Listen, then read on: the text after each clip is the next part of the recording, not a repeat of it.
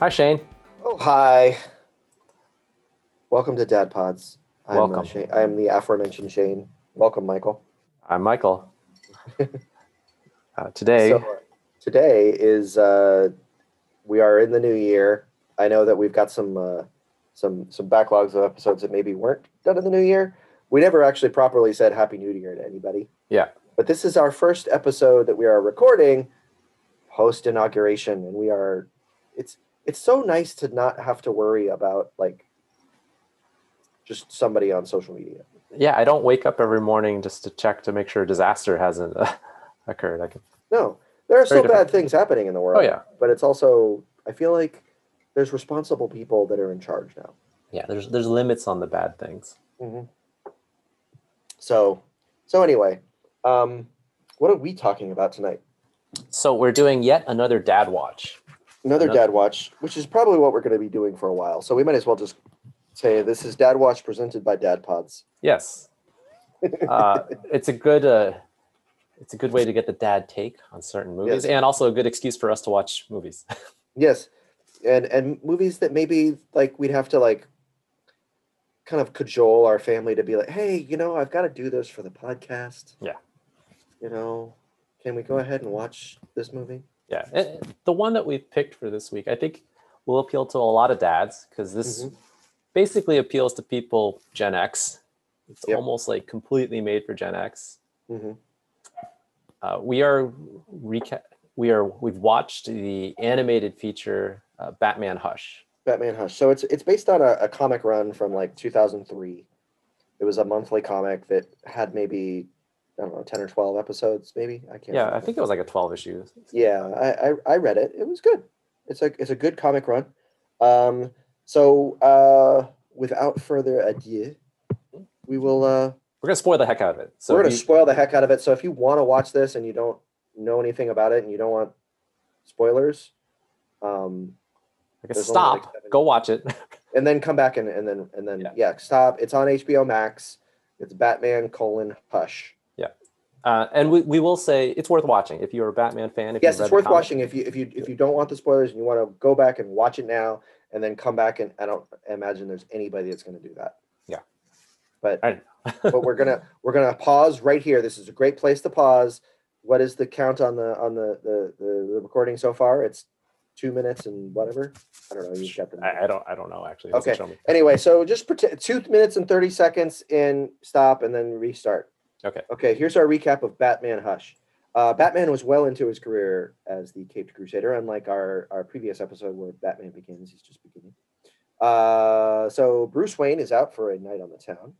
Uh, he runs into Selina Kyle and his longtime longtime friend uh, Thomas Elliot uh, at this party. This party sort of ends abruptly because Batman has to leave because he's got to, you know, save the world. Uh, because Bane, noted Batman villain, has kidnapped a child.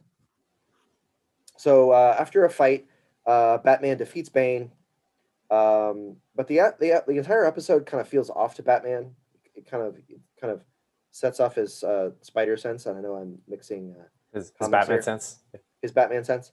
Because Bane acts weird. He's kind of out of character. It's it's he's doing things that Bane wouldn't normally do. Uh, and you know, Batman suspects more. He expects suspects something more. Um, as they are swinging over Gotham, so uh, Catman, Catwoman. So Catwoman, actually, Selina Kyle. Spoiler alert. Um, she ends up stealing the ransom that Bane had gotten um, and you know batman after he beats bane subdues him uh, puts some special handcuffs on him or something um, then he uh, takes off after her to chase her um, as they're swinging over gotham an unknown assailant a sniper from far away. This was an amazing shot by the way. Hmm like like you don't be able to shoot like so he shoots out batman's rope and then batman falls to the ground like you know hundreds of feet. Would have killed most normal people but of course batman is uh, severely injured uh, and is at that point like in an alley somewhere and uh, some thugs come over and try to get him and uh, catwoman first is the one to come in and, and sort of stop the thugs from from from uh, killing him and then but uh, eventually it's actually that girl that comes and truly saves him and takes him and takes him back to the Batcave. They get him fixed up. They call the aforementioned Thomas Elliot, who just happens to be a brain surgeon, A very useful friend to have. which is a very useful friend to have. So they call, they go, they take him to the hospital. They pretend it's in a car. He's in a car accident. And that's the last we see of Batgirl. Yes. she's kind of completely extraneous in this entire episode. Um, so uh, so Bruce is better. He he tells him that he needs to sort of rest for a couple weeks, but like as soon as he gets out of the hospital, he's you know Batman again. Yeah. Um, I think Alfred says something about I've got you this special you know uh, mask and cowl that's you know reinforced for, but just don't get hit in the head. It's it's the NFL uh, anti-concussion helmet for Exactly. the Batman. yeah yeah so after reco- so uh he continues his investigation along with nightwing who is the f- the first robin dick grayson um and he it leads him to poison ivy so poison ivy apparently has been um controlling both bane and catwoman so catwoman spoiler alert is is not done anything really wrong she was working under the the, control of catwoman of poison ivy uh, to steal the the ransom from bane Bane actually was completely out of character in doing this whole ransom thing to begin with, and he was also under control of Poison Ivy. Okay. Ivy flees to Metropolis, where she, she she's also been controlling. Get it, get. You drum roll. Do we need to sort of set it up? Superman. Yeah. Okay. So so Batman goes to Metropolis with the help of Catwoman. Uh, he brings along some uh, kryptonite with him, which is important. Um, so um, uh, he fights Superman, who's under the control of Poison Ivy. Yet again, uh, Batman fights Superman. Batman fight, fights Superman. Every time Batman and Superman get together, there's a fight. Yeah, for They some reason. just- yeah. They just don't like each other. Um, but again, they're sort of yin to their each other's yang. And we do get the best line in the movie, which is where uh, uh, Batman is talking to Catwoman, and he, and he says, you know, deep down, Superman is a good person. Deep down, I'm not, which is great. Um, anyway, uh, Catwoman throws Lois Lane off a building, and that makes Superman sort of like break out of his little uh, uh, mind control thing, and he saves Lois Lane. They all go and get capture Ivy. Um, we find out from interrogating Ivy that Ivy's been working alongside somebody named Hush, which is the title of the movie. Mhm. That's clever. Um, so Batman uh, surmises that Hush has been in control of several villains. Um, later, back in back back in Gotham, because Superman kind of says, "Okay, you guys can leave now. I don't want you here in Metropolis." Yeah. Um, there's a opera. Uh, they're going to see Pagliacci, which is the sad clown opera. Um, so metaphor. And during that one, uh, Harley Quinn comes in and uh, starts shooting up the joint. Uh, she's looking for the Joker. The Joker's been kidnapped by someone. Um, you know, chaos ensues. Everybody sort of is fleeing left and right.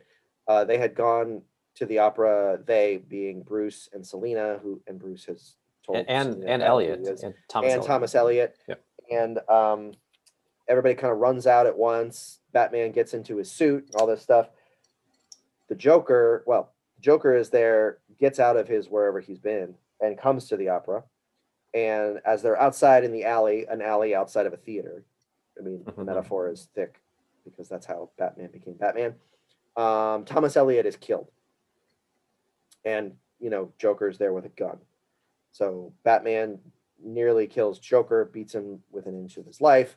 In the comic, he's shot. In this, we can talk about that later. But uh, it, uh, Commissioner Gordon comes over and says, "Hey, stop doing that," and so he stops. Stop killing Joker, Batman. Yeah. So um, Thomas Elliot's dead. Bruce is sad.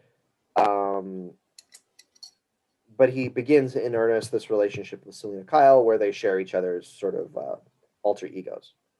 Um, they are happy at this moment in this sort of story, so you know something bad is about to happen, because Batman can't be happy Yeah. in any sort of like even like Batman versus when Batman teamed up with uh, Scooby Doo and his gang, he was never really happy. Yeah. Um, so uh, Batman and Catwoman defeat the Riddler at one and the Riddler is then um, imprisoned at Arkham Asylum, or is it Blackgate Prison? I can't. He's just at the prison at that point in time. He's think like he it's just goes. Blackgate. He was just like robbing a like a armored car. Something really lame. It was something really silly and dumb. So um, there's a break-in at Thomas's old office, Thomas Elliot's old office, uh, which somehow, which for some reason requires Gordon to call Batman. Yeah. I thought that was an odd little moment. Maybe we could talk about that later. Um, so they investigate and they find out that um, uh, Batman surmises that the Riddler, for some reason, was the one who orchestrated the break-in at the, the doctor's office uh, because he used the fake name of somebody that invented the crossword, puzzle. Right. Yeah. Um, so while this is happening, while they're investigating this uh, break-in there, uh, Catwoman and Nightwing go on patrol. They get into a fight at the graveyard with uh, Scarecrow, who's far more ninja-y than any version of Scarecrow that I've ever seen. Yeah, He's got a scythe that he's swinging around. He's jumping around. Yeah, goes toe to Um, toe with Robin and and Catwoman. Catwoman at the same time, and kind of wins. Yeah. Right. He he makes Nightwing like useless, and we don't see Nightwing anymore. And then he captures Selina. Um. Batman and Gordon go to the go to the prison, uh, and at that point, um, it's revealed that Riddler is actually not in prison, but that he is in fact Clayface. So they fight with Clayface for a while. Uh, eventually, he just turns a hose on him, and that defeats Clayface, which is a weird way to defeat like this almost unkillable villain. Yeah, we we should talk about that at, at a certain point. But like Clayface a little weird in the Batman universe in Yeah. general. So anyway, Clayface, they just he, a, a, a fire hose kills him. Yeah. Um, or or defeats him. I don't know. We'll probably see Clayface again. I don't know. It dilutes him. Once once Clayface is diluted, he's he's gone for a little Yeah. while apparently. So, but while he's fighting Clayface, he realizes that the Riddler has been the sort of orchestrator of this entire entire thing. So, surprise! Riddler is Hush. So he reveals himself. He's got, uh, you know, Catwoman in the proverbial damsel in distress sort of uh, situation. Um, there's a fight between Batman and Rid- and the Riddler. Um, Batman is seemingly up against insurmountable odds because uh, Riddler has all these powers from getting the Lazarus getting put into the Lazarus pit pit pit pit Lazarus pit, which uh, gives you powers and like immortality, saves you from brain cancer. Apparently, yeah, because Riddler was about to die. That that's the Riddler was about to die. Spoiler alert. Yeah. Um, but uh, so uh, Batman saves the day. He's about to save Riddler even because he doesn't kill anybody. Um, and but uh, Catwoman is like, "No, you're gonna kill yourself," and then she cuts the rope that was Yeah. doing it, and then Riddler slash Hush falls into a pit where it's about to be exploding, and then um, last scene of the movie, Batman and Catwoman. They break up because because Batman won't kill and Catwoman's kind of okay with it. I, I- I will I will say it wasn't a complete binary choice because Batman couldn't have really saved him. Like he could have pulled him up and then they all would have died because that place was about to explode. Like that that choice was was very clear that Catwoman's actually saving Batman's life, not just killing Ridley. She's letting in Riddler situ- die. in the situation that played out, certainly you're absolutely right because Yeah. it would have taken him longer to pull up the dude before you know. Yeah, like I, I think that was course, really clear. Batman, of course, is upset because he's like, he deserved a chance. Yeah. Like, I could have saved him. I could have saved him. And like, I, Show me where the bomb is. Yeah, I don't think I don't think you could have saved you could have saved him like that. Yeah. We this this version of Batman wasn't as adept at saving people as some other versions. Yeah. Like that during that whole fight, I kept thinking that too because uh, Catwoman's left. Uh, she's left hanging for a long time. Yeah, she, gets out on herself. She gets Yeah. out on her own. Batman does her. not save her. No. So I thought she was going to be mad at that. It's like you Yeah. did nothing for me. Yeah, but she's also very, you know, women's libby. So, so I don't think she necessarily. would Oh yeah, that's true. She wouldn't have been mad at him for that. Yeah, she wanted to save herself. She she understood that. Fair enough. But anyway, so yeah, so that's the recap. That took longer than I thought it was going to take. So yeah, so um, so first of all, we we briefly talked about it. So contextually, where is this movie? So um, for a long time, DC has been making these animated movies, Mhm. and there are a couple of different con- continuities. I think this continuity probably started shortly after, maybe for the last decade, is kind of where we're at in this continuity. So, so Maybe. fr- from what I know, it all starts with they did a version of the the Flashpoint paradox, Mhm. And then that apparently is what gets to create this brand new universe because Okay. it's that's a time travel thing and it makes whole universes. So they even redid things that were done in previous DC animated things, like uh, the formation of the Justice League. That's like part of this continuity. Yeah. So I will say, you know, DC has been doing animated movies for a really, really long time. They just happen to be a vast majority of them are like direct to DVD Mhm. or, you know, nowadays they're on streaming services. You know, going back to, you know, really OG, I think one was released in the theater and that was uh, Mask of the Phantasm, which is a Batman movie. Right. That comes out during the the continuity of the animated series. Right. So that so the original animated series, which kind of led into the original Justice League animated series, um, uh, so that continuity is now over. Uh, even though it's got sort of the best bat, you get you and I both agree that the best Batman is Kevin Conroy, but he is not the Batman in this movie. Yeah. Um. So this is in this new continuity, and we kind of watched every. We didn't sort of start with the beginning. We just kind of picked up this one in the middle um, mostly because you and I had both been familiar with the comic book story. Right. Um, so yeah, so that's that's where this is kind of in the continuity. Uh, Batman's got a son apparently in this one. Yeah. Uh, so that's Damian uh, Wayne, who is the da- he's the son of Talia al Ghul. So apparently he and Talia. Yeah, I, I haven't seen that one, and I guess maybe I could go back and watch it. So, I guess this is one of those things like secretly, you know, we all talk about the MCU and like the twenty something movies in there. Mhm. Meanwhile, DC's actually been making it. They've been having a hard time with their live action, but they've made a whole crap ton of these animated And ones. and most of them are really good. Yeah. Um, not all of them. Some of them are really bad too. I mean, you make you know you make good and bad. But yeah, there's 16 of these. this Okay. is this is heading close to the end. This is like Yeah. uh, third from the end of this, and apparently it's it's done now. Like they just they finished it. Okay. Well, But uh, yeah, you could watch all those, and yeah, uh, I think they're I think they're all on HBO Max, maybe. I, I believe to it. so. Yeah. So yeah, so um, uh, and they're all pretty. I mean, the ones I've seen have all been pretty good. This one's good. The animate the animation's really good in this Yeah. film. Yeah, that's Um, true. Yeah. So, but we need to talk about the elephant in the room. Mhm. So, I assume that most people know like the Harry Potter story. So imagine if you get to the end of the Harry Potter story, and you know the, the, the big reveal at the end of the Deathly Hallows is that you know Professor Snape has really been working for Harry all the time. Right. Right. He's been on his side. He loves him. He loves his mom. He he does everything for Harry. Imagine have if the filmmakers when they were making the Harry Potter films had decided, let's not make it Snape. Let's make it Lucius Malfoy. Right. Just to throw just to screw everybody over, right?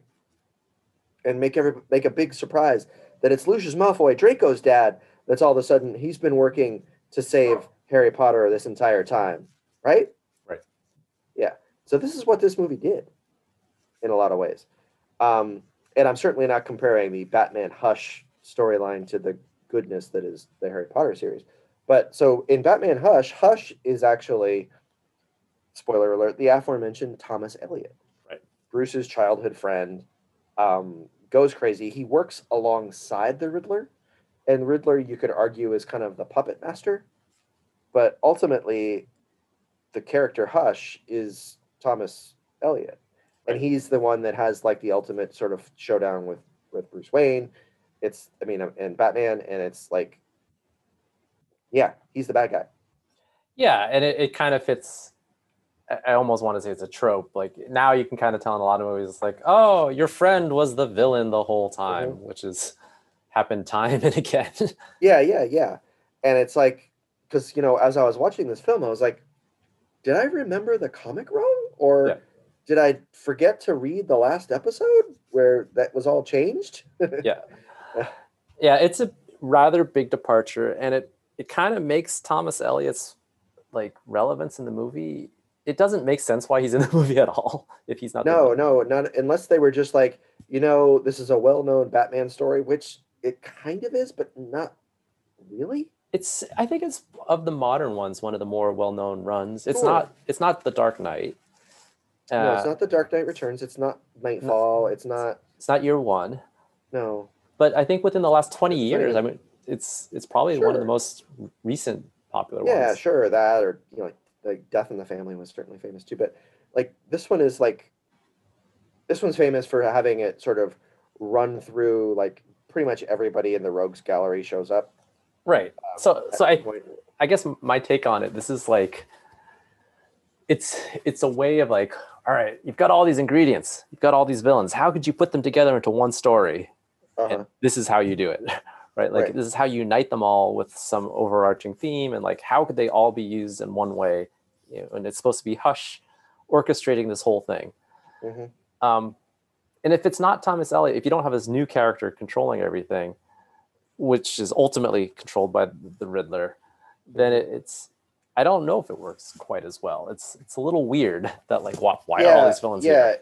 it's it's it's strange because it's al- almost like um the filmmakers thought it's like so we're gonna just add this this this new character out of the blue that we that we're not gonna we're not gonna have time in a you know an hour and 20 minutes to explain you know how he's able to do it where he got his powers Mhm. any of this stuff right but we can we can throw the riddler in there and people know enough about the riddler to know that he is sort of a smart guy right?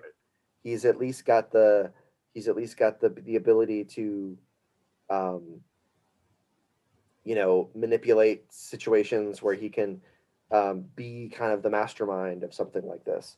I mean maybe that's what they were thinking when they decided to do it. Yeah, I mean, certainly for time they were they were shortening things, right? Because the the double reveal of the original comic run, I don't know if it works as well when you have less time. That that being said, I, I didn't realize that uh, you really needed to condense a 12 issue comic book series even further and cut out content. Like I would Mhm. think that would fit in 90 minutes, but maybe not if you have to have these long fight scenes. I think it. I, well, and that's that's actually an aside. Let's let's come back to that. I, I do want to get back to fight scenes because I think, you know, when you read Batman comics, they're largely detective novels, Right. little short detective novels, and you know, fights are usually over really fast. Like two panels, Because- yeah. Yeah, because Batman is really good at fighting. Yeah. and he kicks people's booty really fast. Like the scene with Bane lasted probably That was- five minutes too long. Yeah, yeah, that that's pretty long, and it, especially to have it resolved the way that every Batman fight with Bane goes, like I, he's gonna Yeah. cut the Venom line. He's gonna cut like. Couldn't Bane just put like a like a, a slightly more flexible line that you know runs his venom juice from one place to another? Yeah, now you've got unstoppable Bane. If why do Yeah. those tubes have to hang out there? Yeah, the tubes hang out. It's like oh god. He's just asking for it. Yeah, but anyway, yeah. Every every fight ends with Bane that way.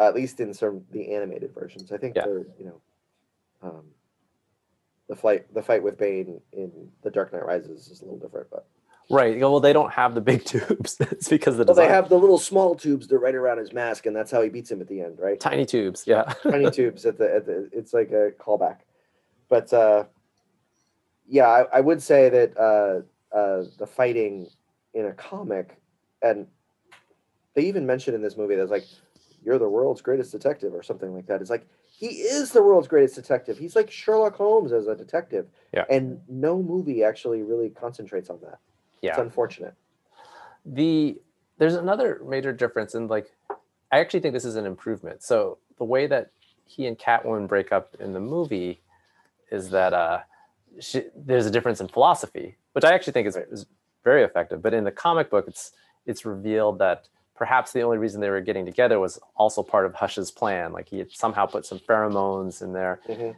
and uh, there's this other plot in the comic where uh, Batman is getting subliminal suggestions through his computer because Hush has gotten to the maintenance man of the Batcave, who right somehow reprogrammed the computer to like flash little things like "You- you're gonna go Right. out with Selina Kyle.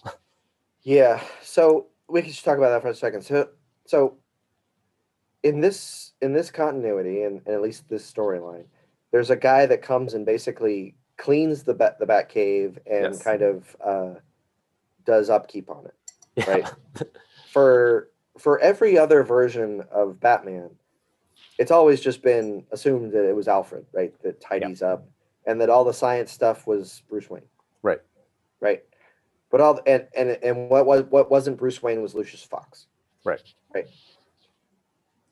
All of a sudden, for this one, they've got this this this is in the comic. Uh, this not this did not make it to the movie, which I agree with you is is is a positive. Um, I cannot remember the character's name. It's not important. But Hush gets to him, Yes. Right. and Hush manipulates him into making all these like he he puts in uh, he, he bugs the Batcave basically. Right. So Hush is able to find out all this information about what's going on in the Batcave. Yeah, and I think that leads to why Hush is able to um, get to all the villains. There's there's a there is something missing from the movie that is covered in the comics. Is that like Hush has this crazy influence over every villain. Like he can manipulate all of them. Right. And in, in the movie, it's like, oh, I can't do that, or Hush will get mad at me. Like, why do you care, Poison Ivy? Right. Right. yeah, like, No, oh no, it's the Riddler. Look Yeah. out. No, and I think you know that's that's that's quote unquote that's Hush's power, right? Is that he's that he's super manip- manipulative and he's super um, he's able to find the the weakness of all these characters, not just Batman. Yeah. and um, it's unclear from everything that that Riddler has this power over anybody Right. Yeah. I and don't that's think why and that's why that's why i think they they they should have even if it sort of makes it weaker maybe if you even have to add 10 minutes of exposition somewhere throughout the movie make it thomas elliot because because nowhere in because they're using they're basically saying your knowledge of the riddler is going to allow you to believe that riddler could be the ultimate bad guy Right. right? Because he is one of the core five villains of the the batman universe. Well there's nothing in riddler's past that says that he's going to have any control over bane right. or poison ivy right like they're Right. not going to be able to do that so like why would we why is why is not throwing in another 15 minutes and just explaining that this guy hush he's a bad dude Yeah. like figure out like you don't you'd only have to do it once right you'd only have to say have him manipulate one of those villains and then it and then it sort of explains and then you can strap extrapolate out Sure. right you don't have to do a lot of exposition just a little would have done it So I, I wonder if this movie is actually made for people who have read the comic then because I feel like a lot of it I wondered that too because it's like because because it did surprise me yeah, it's like very- like you changed the ending. Like that was such Yeah, a weird because thing. you know I mentioned in the recap that Thomas I mean that Thomas Elliot is is shot and killed. Yeah. And that and that eventually that the Clayface pretends to be Riddler. Well, in the comic, it's actually Clayface pretending to be the corpse of Thomas Elliot. right. That's what you're expecting the whole time. Right. So I was expecting it's like, oh, here's the scene at the uh, the the the uh, graveyard Yep. where Thomas Elliot's gonna pop out and it's gonna be Clayface, and it's like, oh boy, and then it was Scarecrow, and I'm like, This doesn't make sense. Scarecrow Yeah. was a little different in the comic, and it was Scarecrow was a little different. Scarecrow was in the comic, but yeah, um, just a little different. Yeah it is and this this kind of segues into our next thing like so who is this movie for is this a dad movie and Yeah. kind of like i said I, I do think this really is targeted at people who've read the comic run and like oh i want to see the animated version hmm um it's still also made for like hey i just want to see another Mhm. you know dc animated dc movie animated universe movie Yeah. So this movie, like we said, comes out in 2019, which is only less than two years ago now. Yeah. Um, and it originally the comic comes out in 2003. So if you're say, even if you're say like 16 years old in 2003, hmm you're now an adult and you could possibly have kids. Right. You know, if Yeah. you're like us, you were a little bit older than 16 in 2003. Yeah. Um, and you have kids, so you're a dad. Right. Uh, this is definitely mature and they they try to make it as such Are they? Is it really mature, or is it just like they just threw a couple cuss words in there? they it feels it's not entirely gratuitous, but there's there's more than a couple. There's a couple that are they're just like, really? Did the little kid need to kick Bane and say he's an a-hole? Yeah, like that that happens like every fight scene. Like every fight, it's almost like they had a quota. Every fight scene, Yeah. there's one cuss word, which is weird. Well, I wonder if they had the quota because they wanted it to be a PG-13. That's what I'm wondering. Like they wanted, like, oh, we'll make this gritty. I'm like, Yeah. yeah, I don't know. PG thirteen is like the is like the re- is like the perfect like um sweet spot for for doing well with a certain audience. Like they There don't, are- they, they don't want to go R because Right. then all the you know you're not going to get a lot of teenagers, but you go PG thirteen, boom. you know, That's you're gonna get this movie had that feel for sure. There was one time when I think it might be the Joker just says that, like he's one of those like OS kind of moments. He swears. Yeah. I thought that was actually funny, like legitimately Uh-huh. funny. But other than that, there I was actually liked. I will say I liked this Joker. this Joker was pretty good. Yeah, This Joker was pretty good. Um, we'll get to who we didn't like later, but um, I I did like this Joker. yeah, um so yeah so I, there's a lot of and and and from a like violence within the fight scenes there is some blood and there is Yeah. some sort of splatter Yeah. occasionally and it's uh, it's it's it's harsher than say like the the original animated series yeah. Oh, and also if you're gonna watch this with your kids, uh, the the existence of uh, Batman and Selina are shown uh, waking up in the same bed. yes they are there is the assumption that there was sex had Yes. Uh, I, I think they, they briefly allude to it, but that's but the, the, but they also wake up and she's clothed that's right. He's not. he's got he's topless yes. I mean, he presumably has. Well, I don't know. I'm not going to presume anything about how uh, Bruce Wayne sleeps, but he's he's at least naked from the waist up. She's got some sort of like teddy. yeah. The, the, the Catwoman Teddy. So so that that happens. Those, those are the the uh, only things. yeah, and my 11 year old. So my 11 year old kid is in this um, is in this stage where anytime any character on the screen kisses, Mhm. he's got to cover his face. And I think your girls are very But similar. my kids are like that too. They don't like. it. yeah, he was even doing that for cartoon kisses. Really. Yeah, and I'm just like, dude, it's cartoons. Yeah. There's not real. Yeah. And like the first half of the movie, there's a lot of kissing because, and we'll get to it. Like uh, Poison Ivy uses her like magic lipstick or whatever to to control people, and so she's kissing everybody. Yeah, all over the place. Yeah. So yeah, so um, um, you've got a question here, and this is a good question. Do you watch this with your teenager? You don't So- need to because they can watch it by themselves. Because they i feel like th- that's the weird thing here like if it's younger if it's aimed younger you would watch it with your kid but Mhm. it's like matured up that like a teenager is going to want to watch it and they're not going to want to watch it with you Right.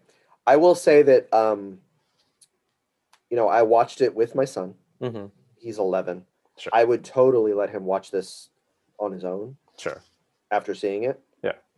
Um so yeah, that's where I'm at with it. yeah for for my kids it's like we we don't really have too many objections to language and nothing in it is like that bad there's some interesting themes that be it's nice to watch together to talk about that like oh did you get that thing at the end where bat batman has his code and that's but uh catwoman Mhm. doesn't and uh what'd you think that's that's kind of neat No, I agree with you. I really thought the best I think the the the two best things about this film were I thought this the whole scene in Metropolis was really well done. Mhm. That whole thing. And I thought the relationship between he and Selina was really good. yeah that actually works pretty darn well it's like It oh, worked really well. they're like a mature relationship fancy Yeah. that Yeah. It was like two adults sort of doing an adult relationship in the way that adults would. yeah he explains why he doesn't uh, get with her earlier it's like you were stealing a lot of stuff and uh, Yeah. And I thought you were I like the whole scene where he's like, I thought you were a kleptomaniac. And she's like, What? yeah that's actually pretty good like that's that's actually Yeah. pretty darn well done Yeah. I mean, everybody's had those sort of um, relationships in their life where you you sort of you have something to start with and then you kind of it goes away and then you revisit it. You're like, God, I was an idiot earlier. Yeah. You know, or I, I was wrong, or I, I, I really and it doesn't have to be a, a an adult relationship or Sure. sexual relationship or anything like that, but it's just like I kind of made a mistake earlier. I didn't really understand what you were where you were coming from. which is interesting because there's there's a lot of times there's versions of batman that's depicted as like batman never does wrong batman's always right like batman Right. this this is not that kind of batman No. No, this is a Batman who makes mistakes. Yeah. That's cool. I like that. and that's and that's like the great um the great uh um the great line that i mentioned you know where he says that superman deep down is a good person Yeah. i am not Yeah. and batman understands that about himself And uh, you know, as we talk about, like the last line of like, Bat, why does Batman not kill? He's he makes it clear is like, if I don't have my code, I'm no better, no better than you know any of the villains that I face.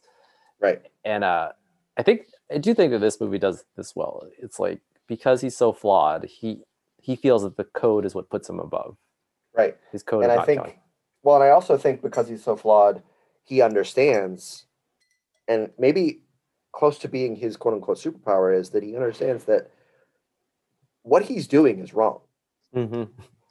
but the saving grace is that he's not that Right. right that he's not the thing that he doesn't want to that he's fighting against he doesn't go as far to become that Right. so yeah so yeah um i think you can totally you can watch this with your teenager or you can let them watch it themselves Yeah. yeah um is this a dad movie dad's like batman Yeah. Um, so what's so we talked about this with Batman Begins. What's the best uh, father-child relationship? Uh, you pointed this out. There is actually a, a scene where you actually get to see Batman's child. Yeah, This is da- Damian Wayne. quite it's literally. it's a- yeah, a, a yes, father son. It's a it's one scene, and it's a very uh, it's a very touching sort of uh, video conference where where Batman is driving in the in the uh, the the Batmobile, and Damian Wayne comes on the screen, Yep. uh, and that's the only scene that he's in. And Damian Wayne, I think, in this continuity, is the Robin. Right. Just happened. He just happened to not be dressed up as Robin at the moment. Um, he had first of all, he had they drew him some awesome eyebrows. yes. Damian Wayne, They is he supposed to be like nine? How old is this kid? Uh, I don't know. He's he's got uh, yeah, he's the he's Batman's son and the grandson of Ra's al Ghul, so I don't know what you want to do with that. Yeah. He's got some issues, I imagine. And uh, you know, importantly, he was like he says uh, he tells Batman is like, you know, don't get too serious with Catwoman, but if you totally want to sex her up, go ahead. yeah, That's kind of I think he says like, you know, if you need carnal release is the is the, is the term that he used. it's it's pretty. Yeah, it's pretty It's funny. Yeah. it's pretty explicit and i think it was one of the it was one of the you know funny moments and i think you know we talked about this last week when we were talking about the the uh the dc universe not being not having moments of levity and Mhm. sort of this movie had lots of those it did. and yeah. this and this was one of those this was one of those that was a total throwaway scene but you have this moment where he's just like yeah totally you know go for it dad you know get yours yeah, the have heart, fun heartwarming moment. Heartwarming. yeah have have have, have fun so yeah so what's the best uh, father child relationship there might not be any in this one Well, you got uh, Bruce Wayne and Dick Grayson, Batman and his first Robin, right? he still doesn't trust him Yeah, he never does throughout this. That's that's the nature of the Batman Dick Grayson relationship, right? the Like, batman and any robin relationship honestly but that's why he becomes Nightwing at first, right? Yeah. He- to go off on his own right. Lack of trust. Yeah. So yeah so the best one is probably that and the worst one is also probably that yeah All, all wrapped up in one. Yeah. So but it's interesting since uh you know batman begins was all about the uh the multiple relationships where batman bruce wayne's is the son Mhm. this one he is the father right. is sort of the the wise sage person Right. this thing, which is great. So, um, is this a good entry into this uh, animated universe? I, I unequivocally say yes, and I don't know that I've seen too many other versions of it in, in this uh, universe. I think I've seen a couple of them. Yeah, yeah. I've- I've now seen a bunch. There's, there's some of there's one I saw that I guess is not. Oh no, this maybe this is part of the Justice League Dark. Is that part of it? I don't know. I saw the uh, Flashpoint Paradox. I saw Justice League War, which actually isn't very good. Flashpoint is very good. Okay, The second one is like not as good. It's basically telling the story of the formation of the Justice League, which was covered much better in the, the original. so I think I saw I think I saw Batman Under the Red Hood, which was really Oh good. yeah, I saw that. Yeah. yeah, which was the return of Jason Todd, who was the second Bat or second Robin. Yeah. uh, who ends up being killed by the Joker. Right. Yeah, that that one's really good. Yeah, that one was really good, and that was one. I think that one was the the one where we did learn that Damian Wayne is his son. I think so. I see. Yeah. So yeah, no, some good ones in there. This is a good Mhm. entry. Yeah. So uh, I liked Batman. I liked the the the actor that played Batman. Yep. Um, I thought he was good. Um, I thought the animation was really good. Yeah. I thought most of the voice cast was good. I thought that uh, the guy who played Gordon, I don't even know who that was, was terrible. Yeah, pretty, pretty nondescript. That's... Yeah, pretty nondescript. And Alfred, I was just really distracted by his voice. yeah. I don't. I don't even remember. It's like Uh, I couldn't tell. I couldn't tell if he was British or not, which was a problem. Yeah. you should probably know. They Yeah. most of these are it's celebrity casting throughout. Yeah. Like uh, you know, Jennifer Morrison, who was in House. She's a Kyle. She was good. I I enjoyed her Yeah. Uh, Lex Luthor appears very briefly. as Rainn Wilson, Rainn and I guess and I guess he's part of the Justice League because I guess he in the I guess in maybe one of the previous movies he saves the world somehow I guess so. Sure. Why not? as as Rainn Wilson. It's very it's very weird to sort of have Rainn Wilson, you know, he of uh, uh, Dwight of The Office, um, as Rainn as as a very buff uh, Lex Luthor. I believe Lex wasn't Lex Luthor sleeping with his shirt off also, and like just Yes, he did. just ripped. So you get some you get some ripped, total ripped Lex Luthor, which I didn't think was a part of Lex, Lex Luthor's like personas that he's ripped. DC movie animated universe. That's Yeah. that's where they're at now. I mean, that's something that, that goes back to the original Batman series. Like Batman is like impossibly shaped. Like his shoulders are so broad, his waist, he's like a he's like a 48 18 18 in terms of his uh, uh measurements. Well, that's the int- when they did the animated series. The the aesthetic is is like this Art Deco shape kind of vibe that they, which worked really well at the time. It was Yeah. very striking animation, Very angular. Yeah. and uh, I thought that was it. It was bringing a, a new sense of style to animation that we didn't really have. We used to have this like kind of not quite anatomically correct characters of like GI Joe, quickly drawn uh, and uh, somewhat cheaply made things before. And uh, I don't know the, the cost of the Batman animated series, but it's it's all that that I think was the the start of like adding a real sense of style to uh to American animation. But anyhow, this Right. is this is a good one too. Totally dug it. Right. So, um, so did you notice this too? This was an observation I had. All the fights are basically everybody has the same fighting style. Yeah, It's Uh, some sort of version of some martial art. yeah, and that, that's that's a little disappointing. That's like it's uh, Because you're animated, you can do whatever the bleep you want. yeah Like you can make somebody have like like like a like a real like street fighter sort of UFC type boxer kind of thing. You can have somebody be like a brawler, like a wrestler.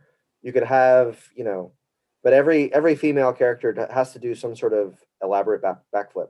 Yeah, and uh, all the guys are just punchy, lots of punches. Yeah, lots of punches, and then but there's like the combination of punch, punch, kick, right? Yeah. It's like punch, punch, kick, and then every kick goes to the head. You never have like a like like you should have had like the knee, like grab the back of the head and knee butt up, head him into the you know knee 'em, and there's nobody uses their knees. uh, it's a criticism I saw of the the live action movies. Like the DC ones are pretty bad for fight choreography, Mhm. and the Marvel ones are just so much more clever with their fight scenes. Yeah. That they Mhm. take advantage of their characters' powers, and Yeah. you know everyone fights differently. DC is all Right. like everyone just punches. It's like Right. and that's oh you're a good hero because you can take more punches and then you dish Right. out more punches Mhm. and it, it gets a little boring that, that being said the animation is good but yeah the fight scenes are a little little samey Yeah, I'm a, I'm a little just that's the that's the kind of maybe- the one other than you know the fact that they changed the ending. yeah um, would be the biggest criticism I have. Is just that the fight scenes sort of at, like when you first see it and you're like, oh, okay, that was cool, and then but each one sort of just kind of follows the same tropes and the same sort of style. So it's just like, come on, guys. Yeah. I can see that. Uh, except for Clayface, Clayface fights differently. Yeah, totally different. I think it's it's random question time. Random questions. Okay, so um, we mentioned this. Bruce has brain surgery, Literal Right. brain surgery. little brain surgery. Yeah.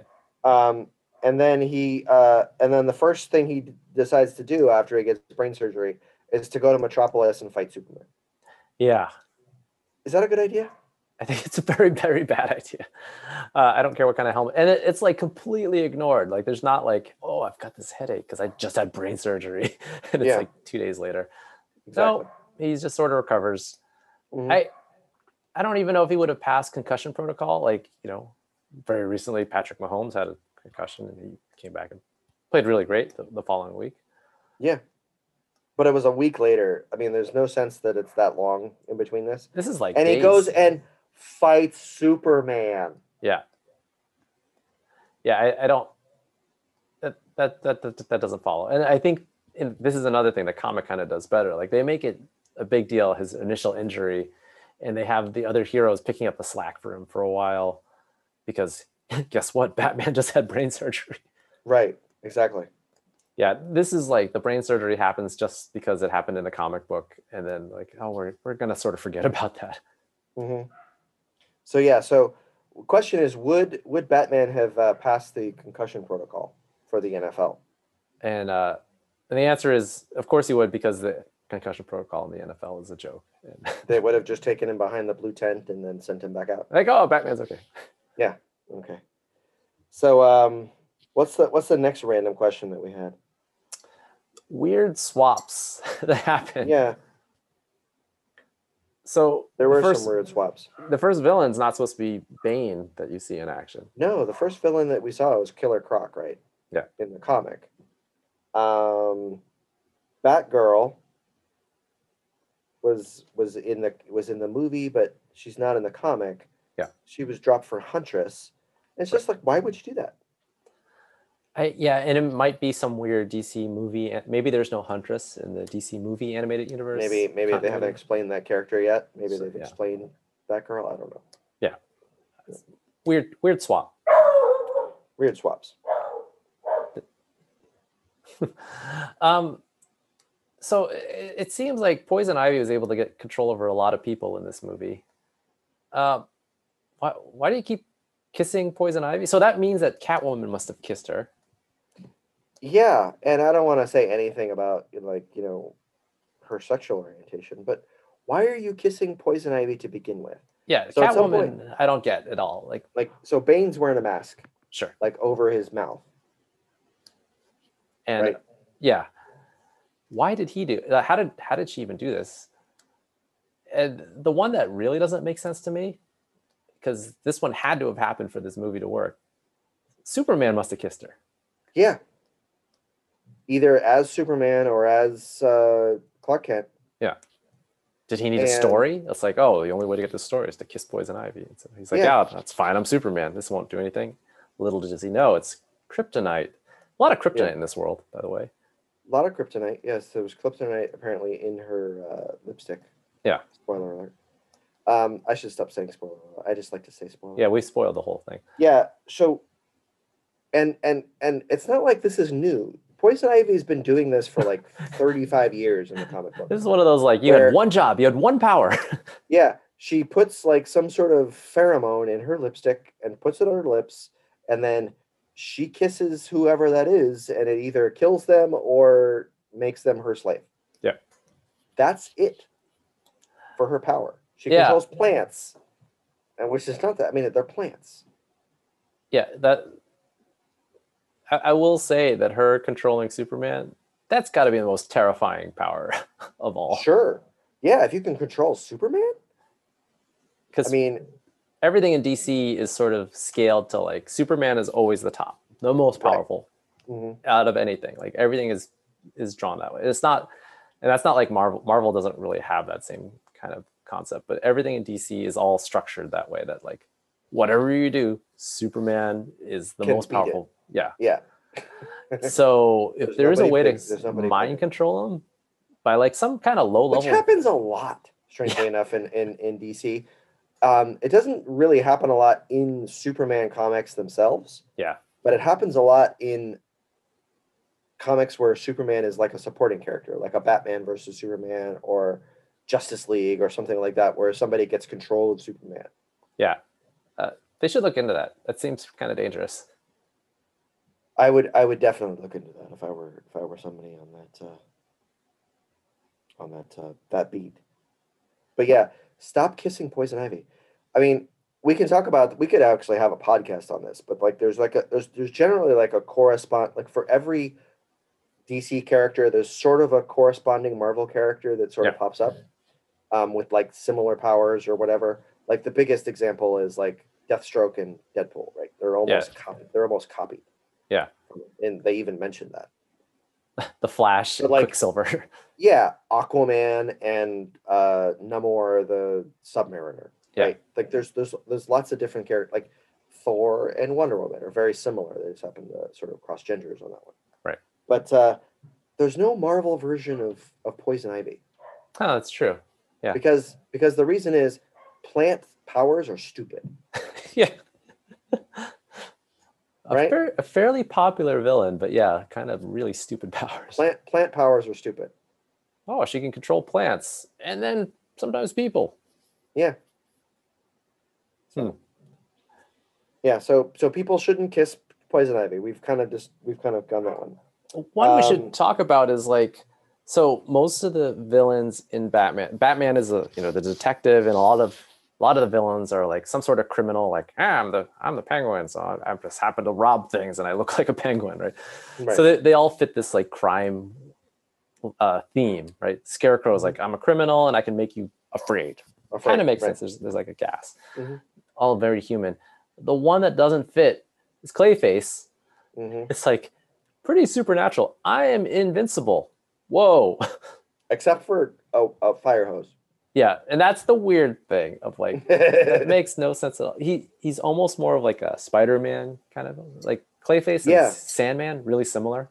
Clay Clayface and Sandman. I was gonna say even say Venom. Like Venom is Mm. very similar. Like just Yeah. the way sort of amorphous and Blobby.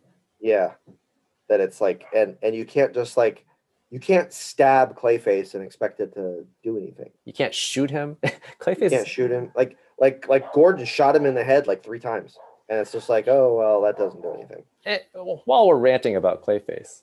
So the way Clayface is supposed to get his powers is he's supposed to be a failed actor who tried some sort of experimental makeup or something like that. Things go awry, and all of a sudden now he's like immortal. Yeah, that seems like a like a a character they thought was going to be a minor character. Yeah. and then they gave him too much power, and they're like, uh oh. Yeah, and then the writers And were the other thing is, it's like the the Clayface mantra. I mean, the Clayface um, uh, name has been passed on to multiple characters over the years in the comics. oh, It's not like there's not there's like one Clayface. It's been given to like like several people have gotten this power somehow. the power to just be a blob, change Yeah. your shape. because what happens what happens is is that that that it's it's not it's clearly not one of the core five or seven like major batman villains right Right. but so they feel the need to occasionally like you know batman really they really need to take a stand against this guy because he's too powerful let's kill him okay we're going to kill this guy Yeah. so they figure out a way to kill them but then it's like you know what you know what we're missing we're missing the clayface powers in this sort of Yeah. story. So they'll bring Clayface back, but then they're like, okay, well, we can't have it be, you know, Joe Smith, who was Clayface back in, you know, from 92 to 97. We're going to have to make it a new guy. And how are we, and then, then they have to make it an origin story, right? So they've got to, you know, give Clayface the origin of, you know, oh, he did this and this and this and this and this. Oh, okay, okay, gotcha. Yeah.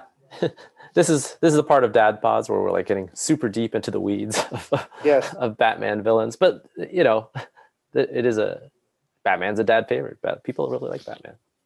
Yeah, everybody likes Batman. Yeah. Nobody, nobody really hates Batman, right? It's a he's a fun superhero, regular dude. He's also not a superhero. Yeah, he, he's a hero, right? With the Right. with money. He's a hero with money. So, I, I guess by that same token, is is is uh, Iron Man then not a superhero? That's Or a is good question. Is his technology so? Batman's technology is a bit more bounded in the real world. Like in general, most of his things, you know, except for you get that bat shark repellent, like those kind of weird things that he gets in his utility belt. I don't think we can complain about the Adam West Batman. Sure. But Batman, uh, pretty reasonably grounded, right? The, the Tony Stark technology, pretty much into the magic realm. Some of it, yeah, yeah, yeah, Well, Once you get to the nanotech, like, well, it just forms out of the stuff in the air. yeah. That's pretty magical. and and Tony Stark is sort of like we were talking about, like the corresponding Marvel villain. I mean, Marvel character to a to a DC character. I mean, it he is kind of the Batman of the Sure. MCU. Right. Yeah. Once Tony Stark's uh, technology definitely doesn't uh, obey conservation of mass at all. Sure, So sure. I mean, Batman also swings around like it has like unlimited like cord things that he shoots from. yeah, those, there's a lot of those and There's unlimited of, like, batarangs. and unlimited batarangs. He, he never has a lack of batarangs. He can never have. He's always too got he's always got something on his on his belt that you know. Belt. The belt might be a little unlimited too. Uh, my other favorite thing on every bat, I think this happens in this cartoon, is like, oh yeah, you jump really far, and as long as you land the right way, you're totally fine. Right. Catwoman Yeah. does that. She jumps from Yeah. like crazy high, top of a building. Yeah. Lands the right way. Like that's a lot of force. As long as you land in a uh, like a, a, a stunt roll, yeah, you're you totally cool. you're you're fine. Yeah. Yeah. Yeah. That's and the and the reason why and, you know we talked about it in the recap was you know you know Hush shoots the the rope that that Batman's on in the beginning and he falls on his back. That was the problem. Right. If he had only on your combat back. rolled, You're screwed. Yeah. But if you if you if you jump off a building and you do like a combat roll, totally fine. okay. Yeah. That's that's the rules of the Batman universe. Um, another random question: Where would Batman Superman be without uh, uh, Superman getting mind controlled? Yeah. That's I think that it's a trope because again, it's almost like the, the need for Clayface. It's like, oh, you know, we could really use a power of someone looking like we want you to think it's this person, but it's actually this person. And then like Superman is like, we want the unstoppable force. But To We have fight s- Batman. yeah, but we have this problem because Superman's good. How could we get around this? I know. It's mind Mind control. Yeah. He gets mind controlled all the time. It feels like. Yeah. He should wear like a little mind control helmet. He'd be fine. Yeah, like a Magneto. Yeah. And then uh we've solved that. bam, we've done it.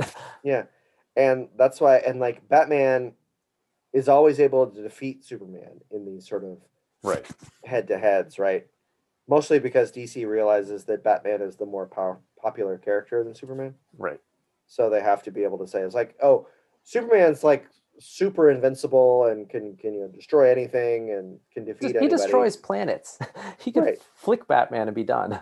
Yeah, but they have to be like, you know what? The only character in our universe that can really defeat Batman, super, uh, is I mean Superman is going to be Batman. Yeah. Right. And the reason is because Batman's always got kryptonite. He, he has them in his utility belt. Yeah, that just Yeah, that's, I think the he answer. brushes his teeth with it. Just to make sure that he's got it. Yeah. all.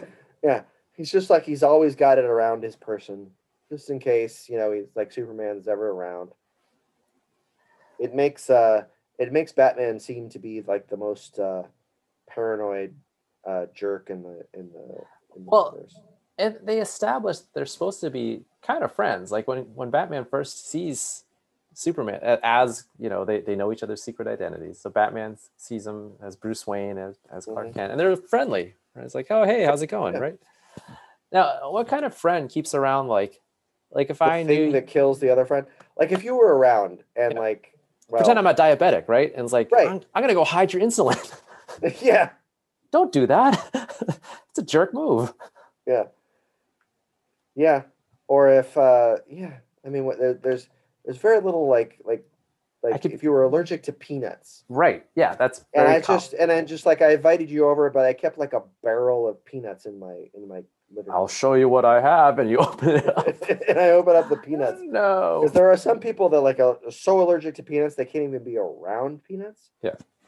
That that that would be like the thing. Like I could like, uh, but I always did it when you were around. I just had my barrel of peanuts out, Yeah. Or and I'm in- saying, and I'm saying peanuts. Everybody. yes, because we are a, a G-rated. podcast. we are a G-rated. Uh, we don't, you know, we've had like three curse words in our history, and they've all been bleeped out. I Yeah, I think. think I think I've been successful in that. Yeah. So so not only that, but like he keeps the kryptonite and he fashions it into brass knuckles. So it Yeah. would be you would be taking the peanuts and putting them somehow on your person, ready to Yeah. to do and battle. to fight you whenever whenever I thought like, oh, you walked into my house and you're not going to take your shoes off. Yeah, Bleep you! I'm going to mm. punch you in the Yeah. face with my peanut brass knuckles. right. just, just keeping that on hand. Yeah, and and they're the and they're good friends. Yeah, they're they're they're best buddies. And Superman sort of takes that as like, oh well, you never know, because I could get mind controlled again. Because apparently that happens. Well, I think, and and correct me if I'm wrong. I think the original in the comics. So in the comics, in the comic version of this, it's not brass knuckles. It's just a ring. Yeah, He's got like the ring. I believe that uh, Superman gives that ring of kryptonite to Batman, yeah, just in case. You know, just in case he ever goes bad. He gives it to he gives him some kryptonite. you know, the one person I can trust with the thing that can kill me is the guy who's never happy and is brooding all the time. Yeah. and like has this crazy obsession, with uh with right and wrong and yeah. justice, which is completely inflexible. Mhm. That's that's the guy I should trust. I'm gonna that's the guy I'm gonna trust with the thing that can kill me. I feel like you should have given it to Wonder Woman. She seems a, a lot more stable. She's super strong. Like, okay, the other thing about giving Batman the one thing, he's just a regular guy. Like, no matter what, he's still like human, not Yeah. not super strong, not super fast. You can mm-hmm. even give it to the Flash. Like, they're not going to catch the Flash. Right. You give it to Batman, you understand that like there's a certain way you could hit Batman even with limited like strength that you could kill bat. Batman, right? Like you could knock him off a like if you were fighting on the top of a building, Yeah. you could knock Batman off a building and he could fall to his death. as we just saw. Like he, Well, he Some- didn't fall to his death, but you could mm-hmm. hurt him enough that you know then, then all you have to do is go over and you know just basically cover his mouth and don't let him breathe anymore. yeah. and now you have the thing to kill Superman, which again, as we've established, is the key to the DC universe. That So- there's one thing that kills Superman. Yeah. Kind of a flaw. Exactly. So I don't know. This this feels like uh feels feels like multiple flaws set up in, in their uh, in their world. Marvel Yeah. doesn't quite have this problem, I'll say, because Marvel is a, a bit more homogeneous. They don't have the hierarchy of like, you know, one guy is always the best. Marvel doesn't really Right. set that up. There's They lots of things. Marvel doesn't have like the one guy that's the most powerful and then another guy being the most popular. Right. Right. Where you always have to be able to say, you know, the most popular guy can sometimes beat the most powerful guy. You know what would have happened in Marvel is, is as if Spider-Man was established to, to kill like the Hulk. Like they never do that. Spider-Man was probably No. the most popular, and they established like, nah, he's a dude and he's got a lot of problems and he's poor. like Spider, that's Spider-Man is That's his- popular, That's, that's who he is. yeah, and like that's totally cool. And maybe the most powerful is the Hulk, right? They're like, but it's not always clear. Sometimes they have these galaxy bending things. They're like, Mhm. it's, the embodiment of death. Perhaps that's the most powerful. What we don't know, right? Like the, the point is, Marvel has lots of weird things. And it's like, oh yeah, this is mythology Well. Marvel also has also doesn't establish any of their heroes as definitively better than more powerful than the villains that they're facing. Yeah. Generally, the villains are are more powerful. Right. So uh, the point being, only DC has this weird pyramid structure, right? Yeah, where Superman's at the top, but he's kind of boring. I mean, let's face it, he's kind of boring. Well, that's why they mind control him so much. They mind they mind control so much. That's like that's like that's like Superman getting a tattoo. You know, like a tattoo that says you know like you know tough guy or something dark. yeah Yeah, yeah, a, a little barbed wire. around- Yeah. Oh god, that's that's exactly. I mean, Superman can't get a tattoo, can he? Uh, I think they actually he can. It's if he uses his own heat ray vision. To, Gotcha. this is part of the continuity because there's there's one comic or something that shows like this is how Superman shaves. So for some reason, Superman grew a beard, so he gets a mirror. I, I don't know why the mirror works. A really powerful mirror, apparently. yeah, he uses heat ray vision to use the mirror to shave himself. Huh. So it's the uh, yeah. The only thing that can cut Superman is more Superman. Right. I would think that he would use a. I would. I would have thought that he would use like a like a like a very very light kryptonite blade. Oh yeah, that's true. That could have worked too, just to cut the the hair. It's like oh yeah, I just need this. Yeah, but I mean, so mirrors reflect light. They don't necessarily reflect laser. I yeah, I, Like if you have like a real laser, not just a light, but if you Right. have a real laser, it's gonna like fire through through your mirror. through a mirror. So I think I think they need to explain why why super, I think they need to better explain why Superman doesn't just have like a beard that's down to his ankles and hair that's you know well past his butt. Yeah. Uh, unclear. Yeah. Superman should be a hobo or look like a hobo. Super hobo. That's the- Super hobo. That's we'll have to write into DC and make sure they do that. All right, so now that we're talking about Super Hobo, I think that that has to be the end of the episode. Super hobo is the end of the episode. So uh so our dad bot of the week, we don't we didn't we had we struggled this with this one. We actually Yeah. talked about this beforehand. Yeah, this is because it's animated. It's a Because it's weird- animated, and everybody in this universe we, we established is stylized is beautiful. Right. Like no one is like they didn't even have like a like a even slight, you know, like Harvey Bullock. Remember in the old uh, Yeah. animated show who was like a fat sort of pudgy Yeah, he was great. I liked him. top. Yeah, he would have been Harvey Bullock would have been a great dad bod, but uh, you know this one is is not uh, is not that. So there's no clear choice. Yeah. Uh, we were looking more at the voice actors, hmm and uh, I had picked since the the voice of Superman in this is uh Jeremy Mr. O'Connell. yeah Jerry O'Connell, Mr. Romijn Stamos. Mhm. He uh I like that we throw the Stamos in there. yeah he oh that's right he's no longer a Stamos, but uh always a Stamos to me. I like that he keeps the he keeps the uh, the this this the slash of his of his uh, of his wife's ex husband. Well, if you could if you could be a Stamos, wouldn't you want to be? So that's You know, John Stamos is a beautiful man. Yeah. Um, the only problem with John Stamos is that he continues to play with the Beach Boys, and he shouldn't yeah that that's that's kind because it's because it's not the Brian Wilson's Beach Boys; it's the Mike Love Beach Boys. And Oh, that's a the worst. Trump- he's like a Trump head. yeah completely worthless. But anyhow, Jerry O'Connell, not a Stamos. He's uh I think he could be the dad of the week. Sure, I have no problem with that. Mostly because he was the the the fat kid in um, Stand by Me, and so he's not you know just this hunky Jerry O'Connell that we think of him from such classic works as. Can you think of anything that Jerry O'Connell? Sliders. other than Stand? Sliders. Okay, the TV show Sliders, where it was Yeah. like a tra- time travel kind of thing, which was a TV show from 20 years ago at least. Yeah, well, yeah. It was like an X X Files ripoff when X Files ripoff worked. Yeah, Yeah, it was a fun show. I liked it. It's fine. Jerry O'Connell, dab out of the week. Thank you, Jerry. So we are done. We did uh we did Batman Hush. So go watch it. Yeah. Fun. See you next week.